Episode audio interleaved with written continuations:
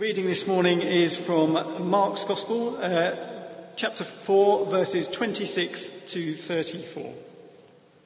Hear the Gospel of our Lord Jesus Christ according to Mark. Glory to you, O Lord. He also said, This is what the kingdom of God is like. A man scatters seed on the ground. Night and day, whether he sleeps or gets up, the seed sprouts and grows though he does not know how. All by itself, the soil produces corn. First the stalk, then the ear, then the full grain in the ear. As soon as the corn is ripe, he puts the sickle to it, because the harvest has come. Again he said, What shall we say the kingdom of God is like? Or what parable shall we use to describe it? It is like a mustard seed, which is the smallest of all the seeds on earth. Yet when planted, it grows and becomes the largest of all garden plants, with such big branches that the birds can perch in its shade. With many similar parables, Jesus spoke the word to them as much as they could understand. He did not say anything to them without using a parable. But when he was alone and with his own disciples, he explained everything. This is the gospel of the Lord. Praise to you, O Christ. So, good morning. It's good to be here to talk to you today. The last time I stood here to speak to you was February of 2020, well over a year ago. So this feels like a significant moment for me. My first talk here in church since the first lockdown. It's almost like emerging from a period of hibernation like waking up from a long sleep, like stepping out of the darkness and into the light. How are you? How have you been? What have you been doing? what have you been doing? That's the question, isn't it? If you found yourself able to have a bit more social interaction lately, you've probably been asked that question. What have you been doing for the last 16 months? Actually, it's a good question. Different people would have had very different experiences over the last year and a bit, depending on their circumstances. And I think it's good for us to talk about that. But for many of us, when someone asks what you've been doing, it probably feels like you haven't got much to say. I don't know about you, but when the first lockdown was announced back in March last year, I was quite anxious. But I was also determined to be positive and make the best of it. I was aware that I was suddenly going to have a lot of time at home on my own. So I started to make grand plans about what I could do with it. I was going to exercise every day and get myself into shape. I was going to be creative and maybe start writing again. I was going to be more disciplined in prayer and regular Bible study. I was going to make more effort to keep regular contact with friends and family. I was going to do stuff for charity. I was going to emerge from lockdown transformed, like a butterfly emerging from a chrysalis. And everyone was going to look at me and say, wow, look at Paul. Did any of that happen? No. So what did I do? Well, I watched a lot of TV and films. Not even films I hadn't seen before. I mean, at least that might have broadened my horizons. But no, I just rewatched lots of my favourite films like a familiar comfort blanket. Essentially, I've been largely dormant. As far as work was concerned, I was in the very fortunate position of knowing that I would continue to be paid my full wage. When lockdown was first announced, we were asked to work from home, which was interesting because at the time it was impossible to do 95% of my job from home. I was expecting to be very bored. But as it turned out, we had a group of new staff who were due to join the office in April. I've always enjoyed training new staff. It's not something I would normally get to do in my current role, but as I had time on my hands, I leapt at the chance to oversee their initial training. I got to know them pretty well, speaking to them online every day and introducing them to the complex world of land registration.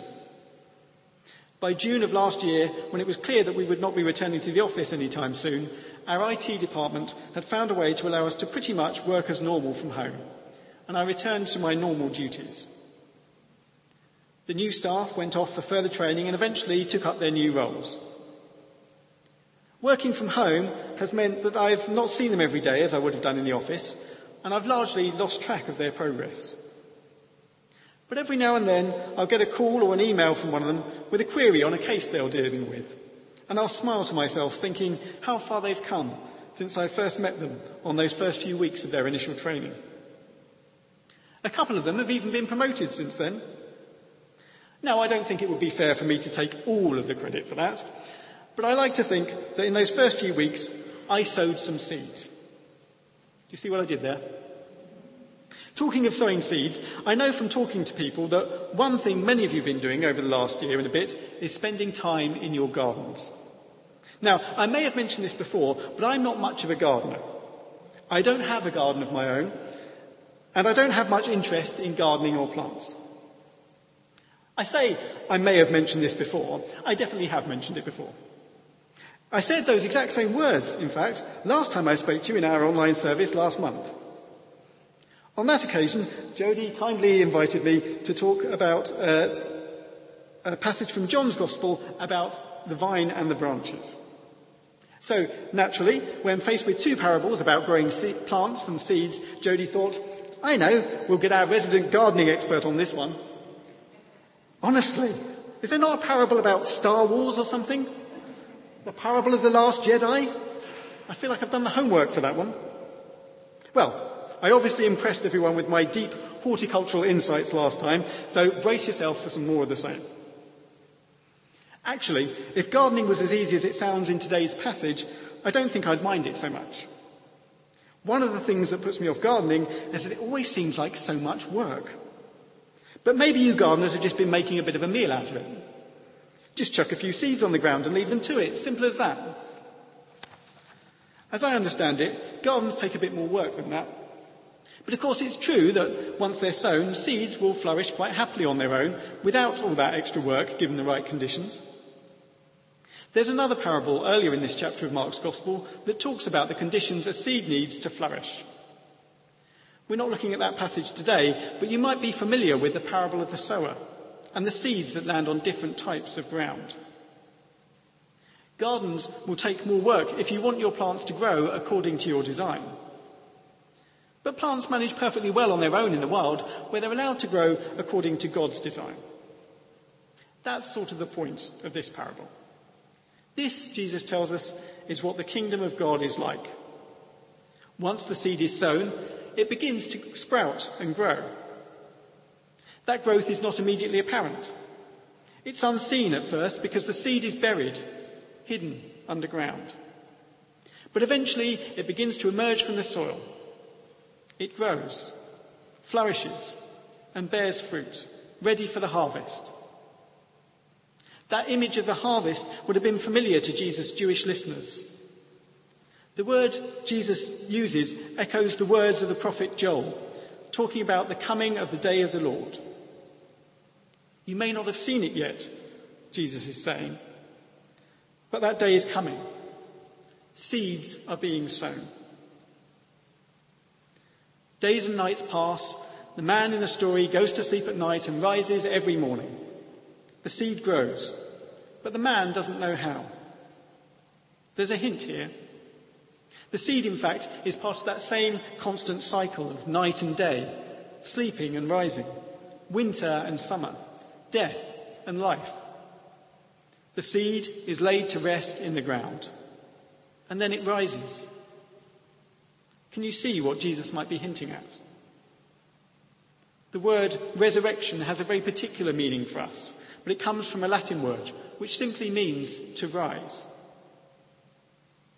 Jesus' ministry of teaching and healing had attracted a lot of attention. But it's easy to see how people might not immediately have recognized it as a sign that the kingdom of God had come near. The carpenter from Nazareth, with a bunch of disciples who were mainly manual labourers and, or social outcasts. It may have been difficult to see how anything significant could grow from such a humble seed.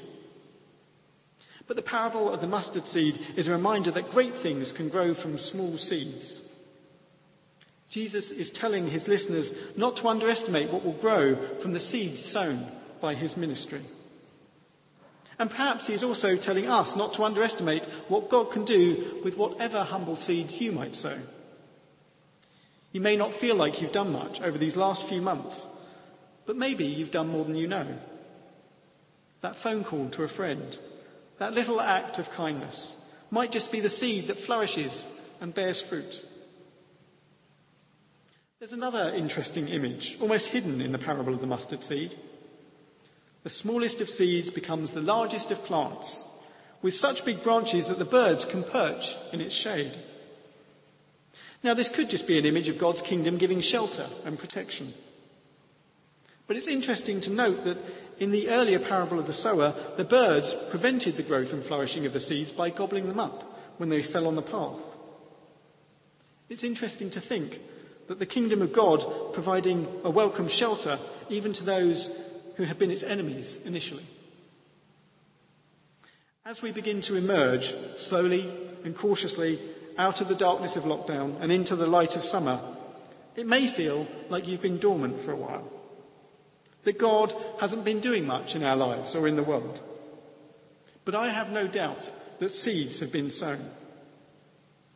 Sometimes it's the smallest seeds that God plants in our lives or that we plant in the lives of others that can grow and bear fruit.